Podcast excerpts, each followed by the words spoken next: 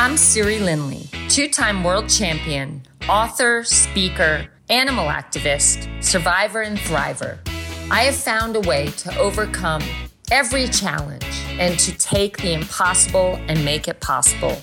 On my podcast, we're going to talk real life. We're going to get vulnerable. We're going to go first. You're not alone in your fears, your doubts, or your worries. The most successful people in the world have them. Stick with me on this journey. I will help you harness your power, claim your magic, and create the life that you dream of. Hello, everyone, and welcome to the Bedhead Chronicles. I am so super excited to introduce you to my next guest, Anthony Trucks. Anthony Trucks is a former NFL athlete an American Ninja Warrior on NBC. By the way, love that. International speaker, host of the Aww Shift podcast, and the founder of Identity Shift Coaching. Okay, Anthony, I just can't wait to hear your story. I've read about your story, but I would love for you to just share with my listeners how did you get to where you are today? Because mm. you have quite the story. Yeah, uh, God, a big piece of it. I think. I know. uh, I I think also getting here was a really big test of my ability to kind of stand back up when all things go you know wrong, which is everybody's journey. But there's you know different ways you can navigate that. And then because I'm aware of my ability to navigate hard situations, I'll take on more precarious situations, which I think sometimes people don't always do. Um, so yeah, no, I think that's a big piece. But for me, like called life wise, I was given away as a kid. I endured a lot as a kid in the foster care system. I was brought into a family in my sixth house, uh, really poor, all white family. So navigated the areas of not having money, not feeling like I fit, not looking like the family. Was adopted uh, after 11 years in the system at the age of 14 finally got an opportunity to play a sport, which I was not allowed to do prior to because of the situation with my biological mom and all that kind of weird stuff and I got to play a game that I was horrible at. I loved it, but I was bad at it, which is the natural part of anything we do, right? We try something in the beginning, we go, Hey, I like this. And then I go, Oh, I don't like how I feel when I do this. So kind of checked out. My adoptive mom got diagnosed with multiple sclerosis. And it was like a, a kind of a weird window of time where I was like, I'm just going to be a statistic. You know, foster kids in America, we don't have very good numbers behind us. 75% of inmates in America are former foster kids. Half the homeless population spent time in foster care. And less than 1% of us graduate from college. So we're not set up to do very well. But uh, I was able to beat the odds in a weird way because something happened that woke me up. And I leaned back into the game of football and finding out what I had to do to be great at it. And a lot of it was a battle of who I was. I didn't see myself in the lights that was necessary to be successful. Therefore, I didn't take the action. So I didn't get the results. And then when I kind of flipped it on its head through a lot of weird, hard work, uh, the game changed. My life changed. I got a scholarship to play football at the University of Oregon. So I became a Duck had a son my sophomore year met my real my biological dad my sophomore year of, uh, of college. And journeyed through that got married at the end of college had a blessed opportunity to play in the nfl nfl stands for not for long. So three years in i tear my shoulder i come home and i have to navigate the ups and downs of who am i without the game. And that was a hard battle. And just through that journey i lost everything. I lost my marriage. I wasn't a good parent. I lost my my physical shape. I didn't feel like I mattered much. Was at one point like suicidal. I'm like, if this is life after the game, like I don't want a part of this, you know. And so, thankfully, I was able to navigate some rough waters. And then, about three years after divorce, in a weird turn of events of me figuring myself and this life thing out, I remarried my ex-wife. We're now five years deep in a marriage uh, that I love, and I get a chance to kind of go back to the world and teach the things that I learned about myself that I can then, you know, implant in other people's hearts so they can learn about themselves and do what I call, which is make shift happen in their lives. That's my call it nutshell of a journey. Okay, wow. I have goosebumps all over my body. And also there's so many things that I am relating to here. I mean, my sport triathlon, I didn't know how to swim when I decided that I wanted to be the best in the world. And it was ridiculous because it's like, how am I going to do that? How, uh, there's so many questions I have, but first off, what was it about football and at that point, coming out of the foster care system, had you been kind of living that story that, you know, this is headed nowhere, being a foster child, you know, this is what my future is going to look like, was that the first identity shift that you had to change? And was football the thing that allowed you to say, okay, I am no longer this, I am a football player. Was that kind of the, the shift there? Partially. Uh, you know, I wouldn't even say that I really got over all that until I was like early 30s. It's just we lay that out there. It's a weird one, uh, but it's the nature of the, the journey we went through. When your own mom and family don't think that you matter and they give you away, it it stays with you, man. It clings to your soul a little bit more than it needs to. But the, I think the first shift took place like at 15 because I came out of the foster care system. But you know, it's still this as far as I'm concerned, I'm living with the same people in the same environment, so that doesn't really change too much. Uh, but the mentality of what I could do changed. But just because you have an opportunity to do so doesn't mean you believe that's who you are just yet. You have to earn it, you know. So I went through the first two years of trying football was not good, so I didn't have that sense of self. It wasn't until I had this off season between like freshman and sophomore year in high school where I kind of leaned in and I did something I call dark work. It's it's uh, it's kind of a thing that I'm I'm unpacking and learning more about now and studying to be able to share with the world a little bit later. But it's this idea that I've realized that there are moments in time when all of us have these dark work experiences, windows of, of a time frame when there was unsexy, uncelebrated, unsupported work that allowed you to shine in the light. And so for me at 15, I kind of tucked away and I started like lifting weights and running routes and, you know, running, you know, all I could to condition to get faster.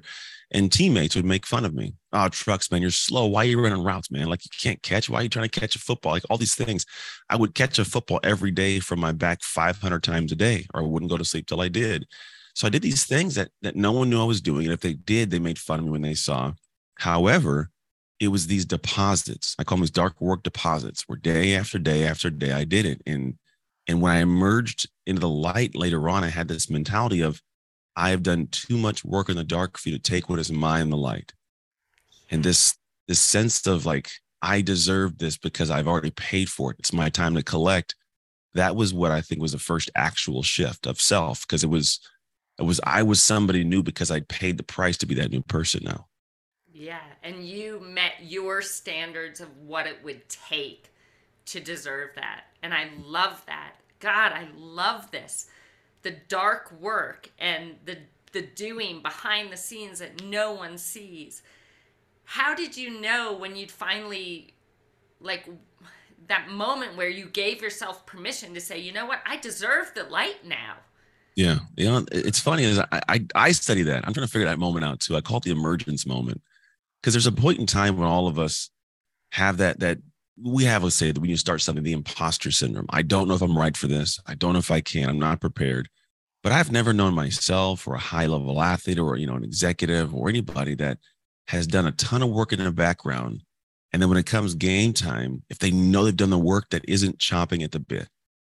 Like if if if you get to the point where it's like game time you go i don't know if i'm i don't i don't i might can i? What if i if your brain's there didn't do enough dark work or hard enough dark work.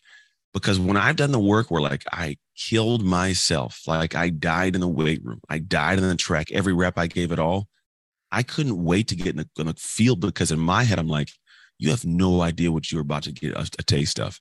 Like this mentality was was different. I didn't have this fear. So I think when I had that kind of that bottled up emotion of like, I'm about to do some damage and they have no idea what's coming. Like that was when I knew it was time. I knew I'd done enough of that work. And I think when you create those dark work experiences, it's not about just setting up simple habits and routines that feel good or th- you know, it really should be you challenging yourself to depths that make you scared of what's in front of you. Like you should be genuinely like afraid of, can I do this? Am I going to be able to, to manage this? And you find ways almost like hang on by the skin of your teeth, but eventually you do it enough to where you go, there is no way I just did all of that to come out here and not get every single thing I believe I deserve. And that's when you know it's time to emerge. My God, this is my whole life, Anthony. Like I'm I'm sitting here like I feel like you're my soul brother.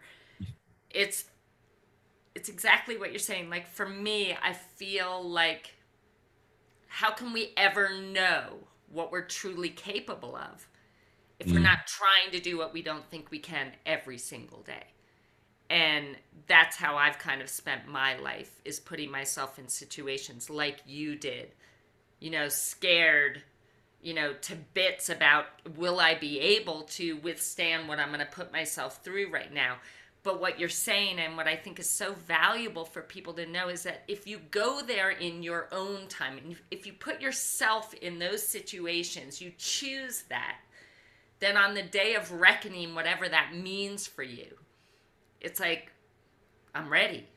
I've yeah. gone there. I've done that. And then it almost even feels you you know you you do that kind of work and would you agree that it almost feels easier on that big day oh yeah than anything you've done before it it's a celebration rather than you know this extraordinary yeah. feat do you well, agree th- yeah i agree because i think the funny thing is success should not be surprising yes like i think there's a lot of people that like they win and they're like i'm you, you don't see tom brady like i'm surprised we won no, you know, like it's the level of work these people do. It's not. I think that's what people are thinking. Like they're going to do what they do, and then when they when they do succeed, it'll be like, oh, like the, oh my gosh, I can't, I can't believe I got the award, the Grammy. Like, nah, man. Like you, when you know you did the work, it's like it's like I did it. Okay, cool. Thank. I'm I'm glad I'm validated for my internal thoughts. A different kind of feel. So, yeah, there should be points in time when you step onto the field of of life and you go into the lights and do your thing. But in my opinion, it shouldn't be the first time you've mentally been there, right? If you've if you've done the work, what do they say? Ble- um, what's bleed in battle, so you don't see, or say bleed in practice, so you don't die in battle, or something like that, or die in practice. I can't think what it was, but it's like all about bleeding in the battle or in the practice realm, so you don't actually die in battle. Like, can I bleed? Can I sweat? Can I do all this here? So when I go out there, it's much easier.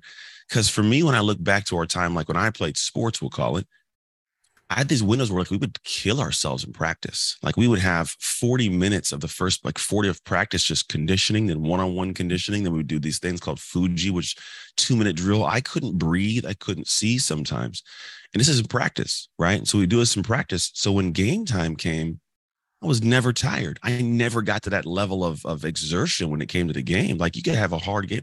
When I got done with most games, I could play again but it doesn't mean I didn't give my absolute all on every play. It's just my threshold for work capacity was so far beyond. Therefore, I wasn't tired. I was focused. I made plays. I felt confident. I felt I can step in the field. I'm gonna dominate you. But that came from the work. And so, yeah, I think when you've done all those things and you, and you step into the field of play, if you've done that kind of work before, then this becomes easy. The game should physically be easier. Like there may be more pressure because the, the the moment's on, but if you've already given yourself the pressure of having to stay disciplined and stay dialed and be competitive for yourself and your practice and your preparation, this is just a matter of you flexing a muscle you flexed a thousand times before. Yes. Ah, I mean, one million percent. Boom on that philosophy. And I think a lot of people make the mistake of expecting to step up levels on the big day you know, yeah, no. because of the environment and the competition and this and it's like no like mm-hmm. you got to be getting getting it done every single day beforehand the way i train my athletes which is how you train yourself i'm seeing is everything that we do in training is going to be so much harder than they will ever face on race day mm-hmm. and that allows them to have that celebration to step into the light to not be surprised mm-hmm. by the success now, yeah. this identity that you have, I feel, is so incredibly powerful. How would you put your identity into words? Who you are, the man that you are today. Yeah, it's interesting because there's a there's like a neurological part of this, there's a psychological part of this, there's a spiritual part of this. identity is an interesting, deep thing, but we'll we'll take it to the level of this conversation. I'll go into weird and deep in it. Um, I'm an individual who identifies a person that does the work that that shows up in all facets of how I show up. Like it, I'm, I'm a guy that I, I don't identify with the outcomes of the what you've read off as the bio. I identify as the person who does the effort, who gives the work. Who like if I can do those things, the rest of it just takes care of itself. So I'm the guy that when the marriage needs you know me to show up in certain ways, I'm to do that work. Uh, when the weight room, like I don't want to do the last couple sets and no one else will know. I will know. So I'm going to do the work. When I need to be soft as a parent or hard as a parent, I'll do that. I'll do the work. Like if I set a line and I'm like tired, but my this line's got to be held as a parent, I'm going to do that work. And so I identify as a person who sees the work that needs to be done that's hard and doesn't. I don't avoid it. I don't find ways to make excuses or to go around it. And so that I would believe is the anchor of my identity. And because of that, it shows up having integrity, of of having work ethic, of of being respectful. Like these all tie into these aspects. But that's how I'd identify because that's what my life needs me to be, especially as a leader of other human beings and as my, you know, as a father and as a husband in the household. There's certain things that has to be there. And if I if I don't do the things behind the scenes, then I had this cognitive dissonance when I try to do it in front of the scenes. If I want to be a leader in the world here, talk on podcasts, be a husband, if I'm not doing that work in private that no one sees, I'll naturally ooze a level of discomfort or lack of confidence that the world will not even know they're seeing, but they'll be seeing. So my identity is rooted in the work. Amazing. It makes me think of my favorite quote by Prefontaine. He was a, a famous. I went to Oregon. Oh my. Okay, so to give anything less than your best is to sacrifice the gift. Mm-hmm. And that gives me goosebumps every time I say it because of what that means to me, what it makes me think. And, and that's what it made me think, what you were just saying there. But with that, I feel like any great um, pursuit has this this this powerful reason why it matters to you. Mm-hmm. Like if you could tell me all of this, who you are, this extraordinary man that you are, this extraordinary leader that you are, not just out in the world, but for your family and, and the fearless leader of your own life. What has been that why underneath it all? So that's a good question, man. I don't know.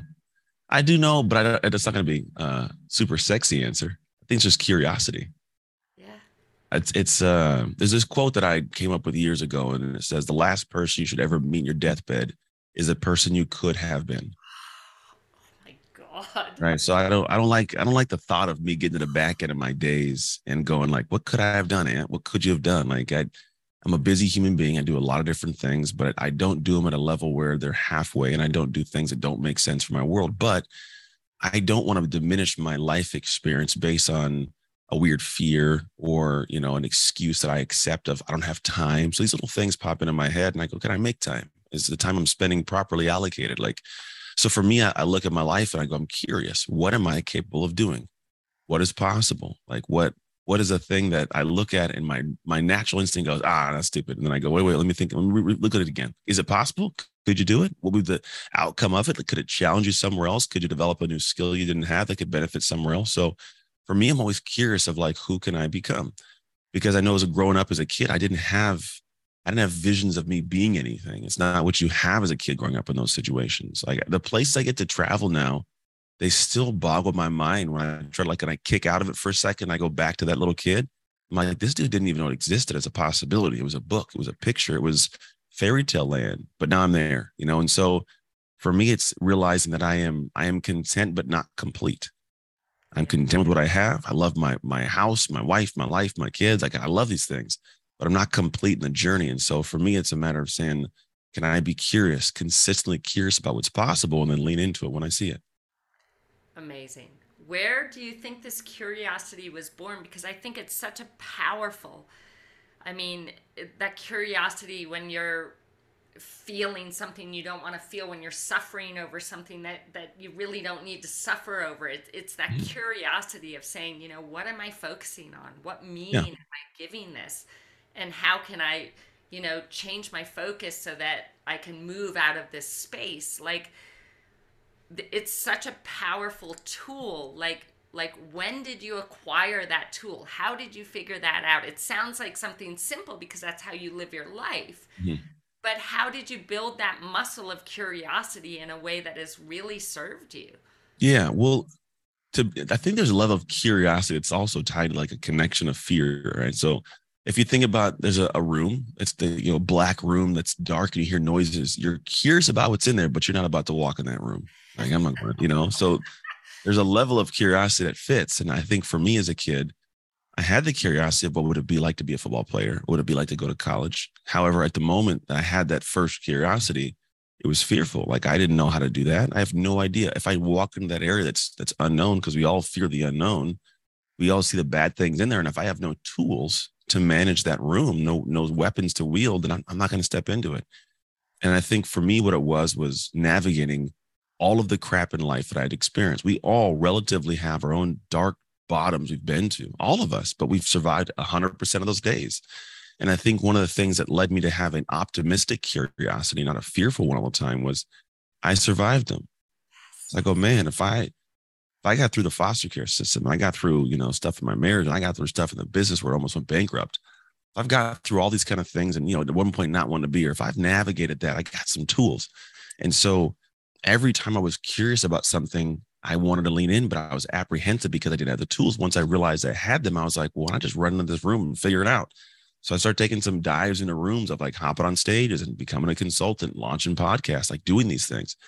And the more you do them, you go, man, I've got more tools than I realized I had. I got a lot tucked tucked away back here. And if I just run into the room and start, you know, seeing what's in front of me, and then I pull the tool, I'm good.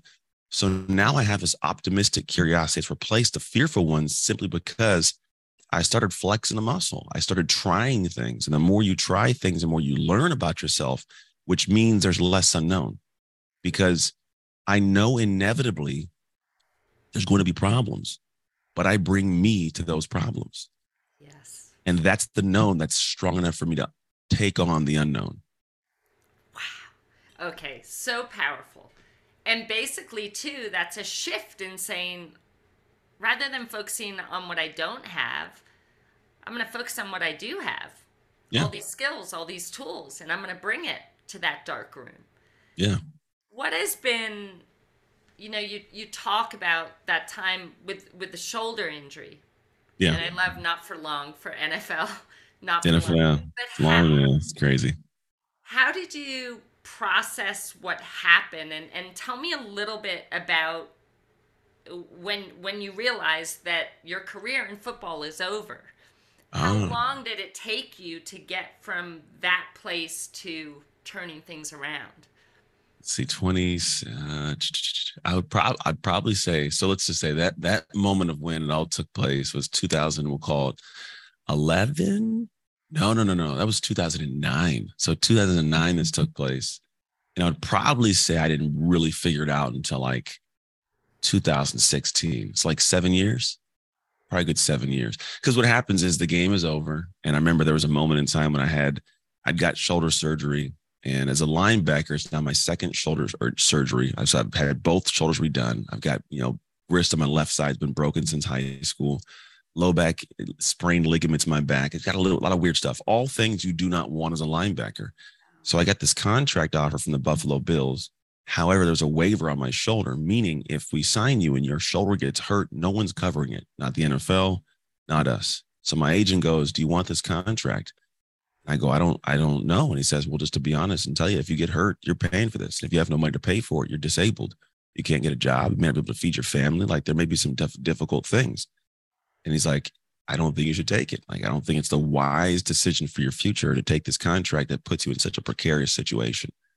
And so I remember him saying, you know, I got to make a choice, hang it up, or we, we sign a contract. And I was in a room in my office at the time. I got this gym I'd started up kind of just to kind of be idle. And I remember like saying, okay, it's time to hang it up. And I remember crying, like bawling like a big baby for like an hour because it was just me by myself there, like five in the morning. And uh, and sure enough, like that was the end of it. And the problem is you don't have any clue who you are now. Because when you've given your all to something, you've leaned in and like for 13 years of my life, that was what I poured into. I was Anthony Trucks, the football player.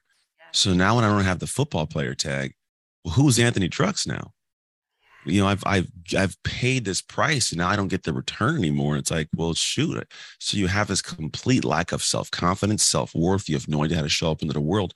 And what the problem was was that turned into me realizing the fruit of my labors was now gone. I was this piece of fruit that fell off the tree and I rolled around. And so what happens is for a little bit, I'm, you know, I just got out of the league so I could hang out. I'm still, you know, I just used to play for the Steelers last, you know, last month, last week.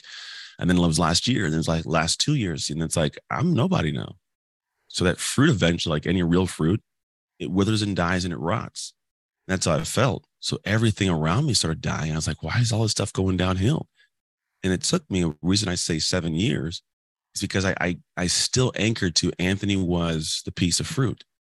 And what I found out years later is fruit is always on a piece of like, you know, piece of fruit's on a tree. And I and we have never been the fruit. We've always been the tree.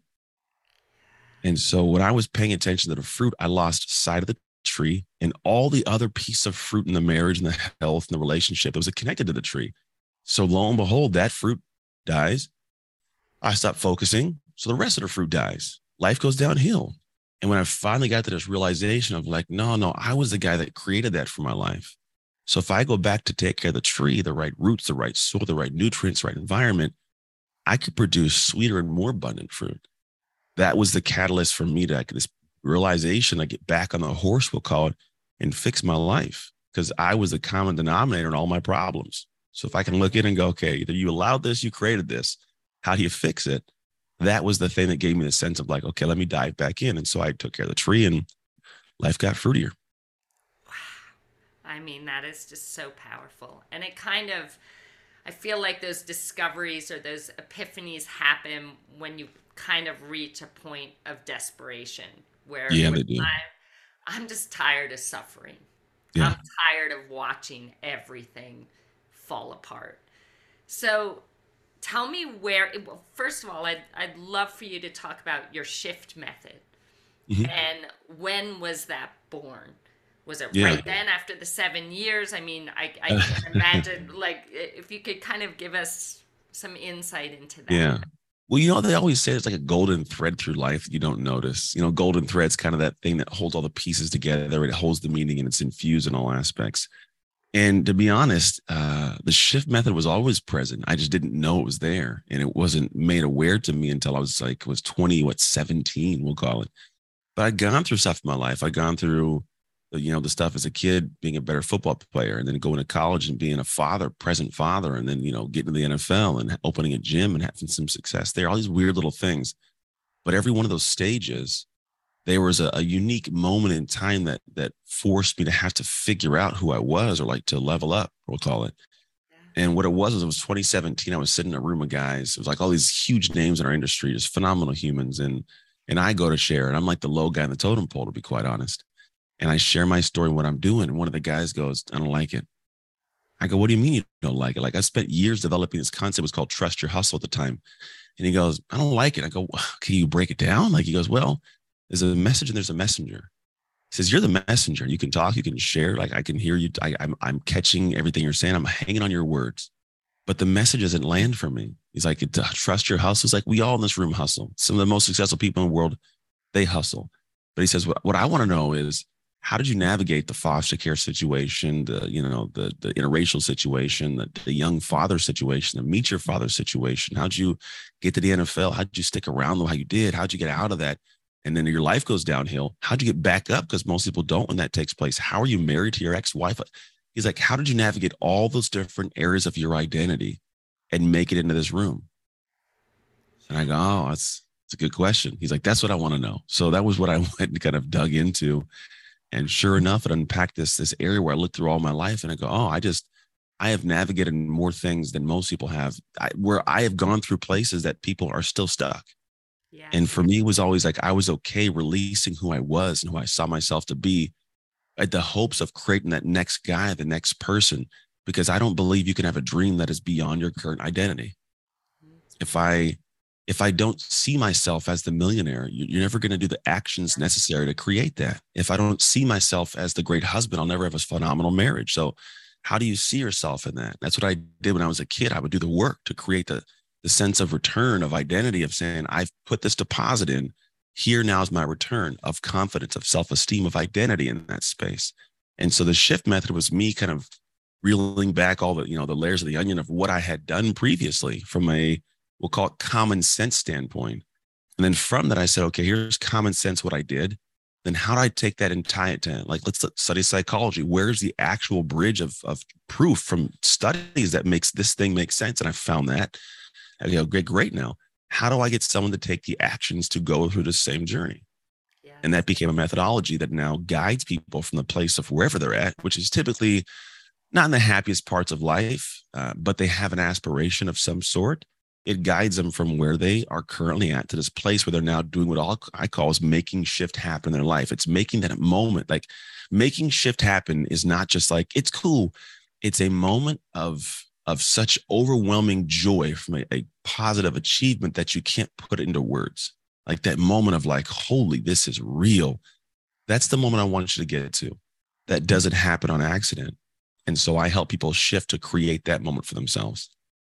Amazing. So it's a becoming of that person you want to, the life you want to live, the story you want to live in life. It's becoming that person that it is. But it's also doing it through achievement. Because I mean, as part of it's like the, you know, we'll call it spiritual aspect if you want to call it that. And I, I don't want to get, I don't like getting too hung up on that because let's be honest, it's not always sexy to people and people go, ah, oh, it sounds all weird. It's not concrete I enough. I love talking about it personally. oh, I do too. 100%. But the Absolutely. people I want to help, they That's don't. Right. The people I want to help are like, I just want to know what can I want to make some more money. I go, great, great. You can let's say you make a million dollars. Who will you be with that million? If you're if you're a millionaire with no husband and no wife or no, you know, kids and everybody hates you, is it worth it? it's not about the achievement it's about who you become yeah. while you achieve and so for me the, the methods of duality it's very heavily based and if you want to like there's so many deep roots in like productivity but also what are you being productive in and who are you becoming while you're productive so we are big on i want you to achieve you're going to achieve something great if you want to write the book you want to get the stage you want to get the promotion we're going to calculate the actions to achieve that because that's what was necessary for me as a high school player i had to do the actions right yes but then the at the backside, when I achieved, then the transformation follows. This who I become is like, man, I I'm a starter and I'm doing great, but I'm also a good human. I'm I'm a solid husband. I'm a solid father. Like, so I can do the things I do and not feel guilty for having accomplished. That's a weird thing to feel like you got somewhere, but you don't deserve it or you feel guilty. That sucks.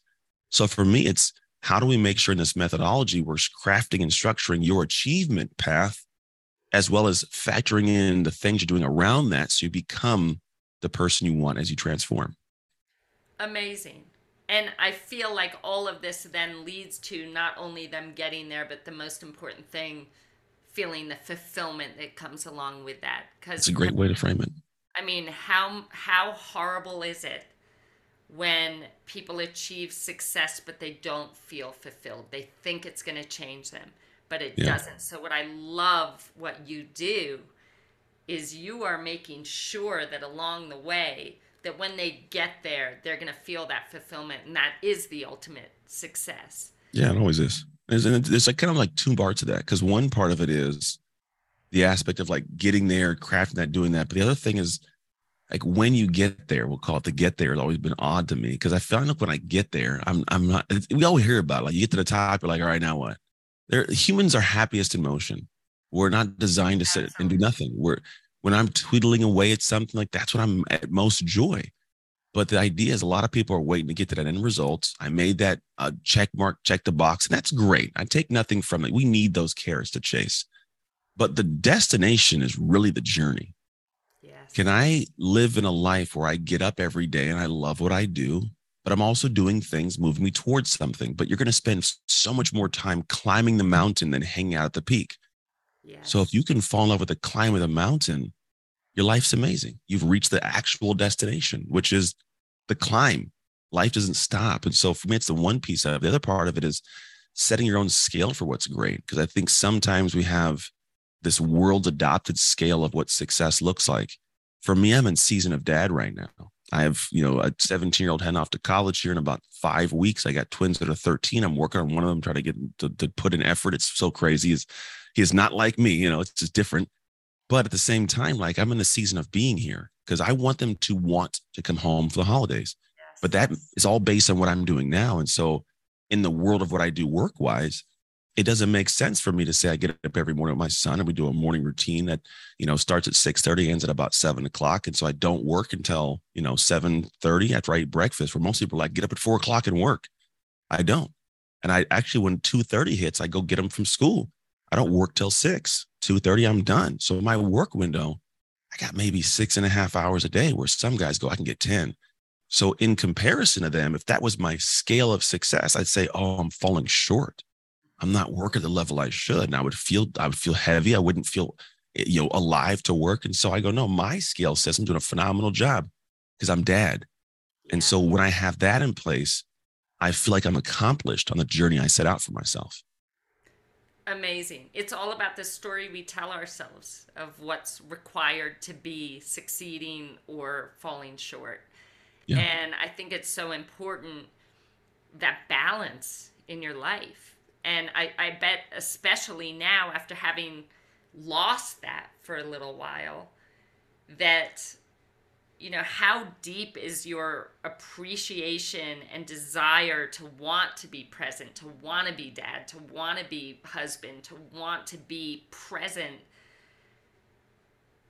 Like do you think you would have had that if it, if you hadn't lost it in the first place? No you can. And that, that makes the hard part. Maybe not that you can. If you listen to people you can but not many of us listen like really listen. Well hear, we don't really deeply listen. And so yeah having something and losing it and then knowing what it what it means it gives you a whole new perspective in real time of how to navigate moments and situations whether it's a communication my wife or how i you know do things with my time. Like i used to be like ah family's the most important thing.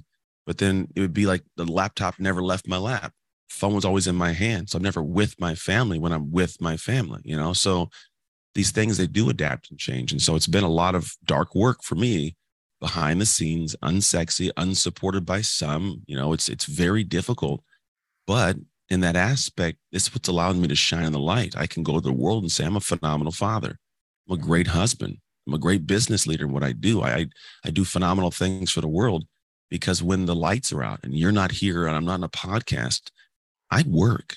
Like I do a lot of things that are that I'm even always thinking work. Sometimes it's work on myself, you know, it's it's physically working out. It's doing things for the purpose of being able to consistently identify with the person I'm telling you I am right now.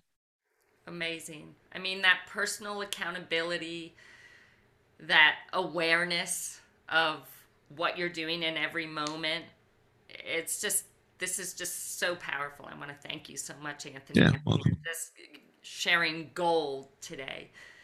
Um, I do want to just ask one more question about that balance. Do you believe that being a great father, being a great husband, doing all that dark work, do you feel that even though that takes time, takes you away from the doing of whatever the work we're talking about other people, don't you feel that having that balance just allows you to give so much more to the work that you do that makes that work even more successful?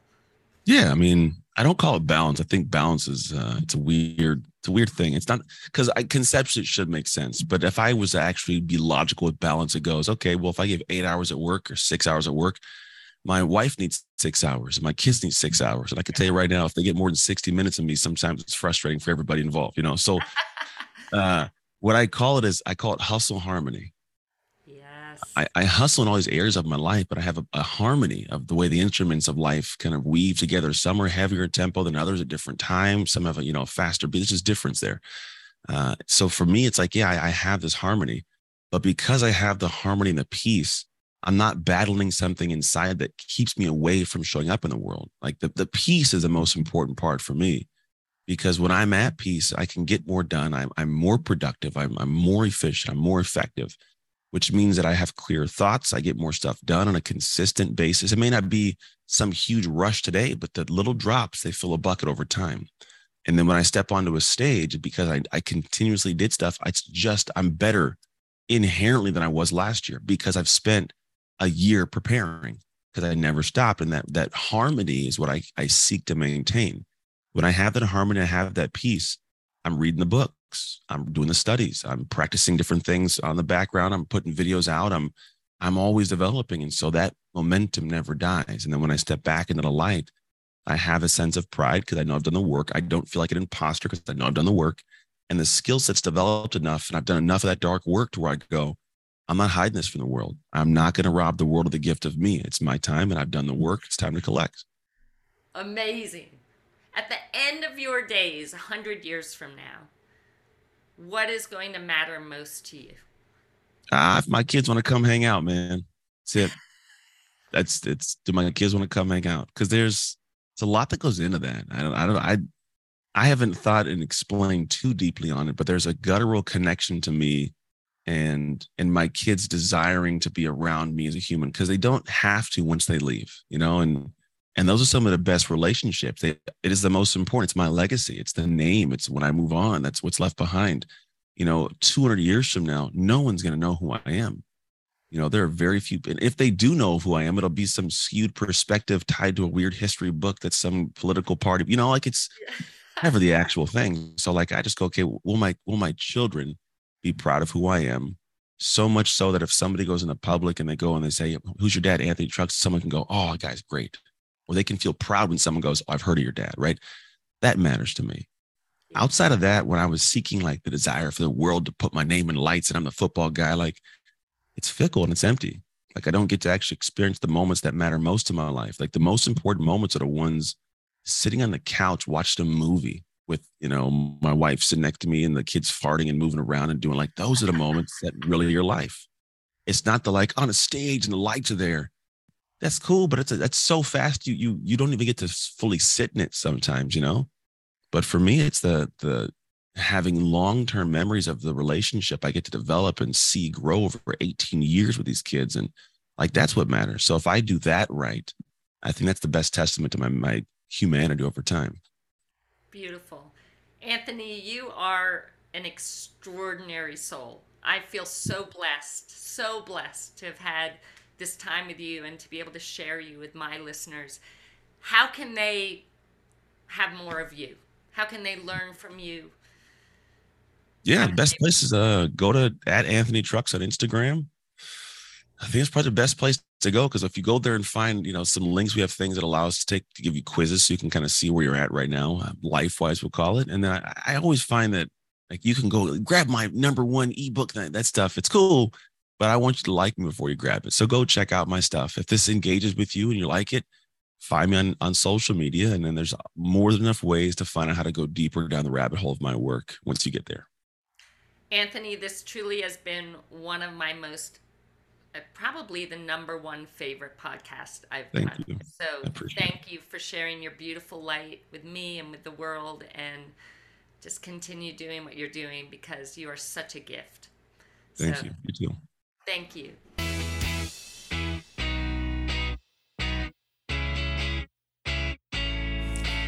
Thank you for listening and sharing this precious time with me. Please remember to subscribe and to leave me a review. You can find me on Instagram at Siri Lindley, Facebook Siri Lindley, and Twitter at Selts, S E L T S. You can also reach me via email at info at sirilindley.com. Have an amazing day and shine on.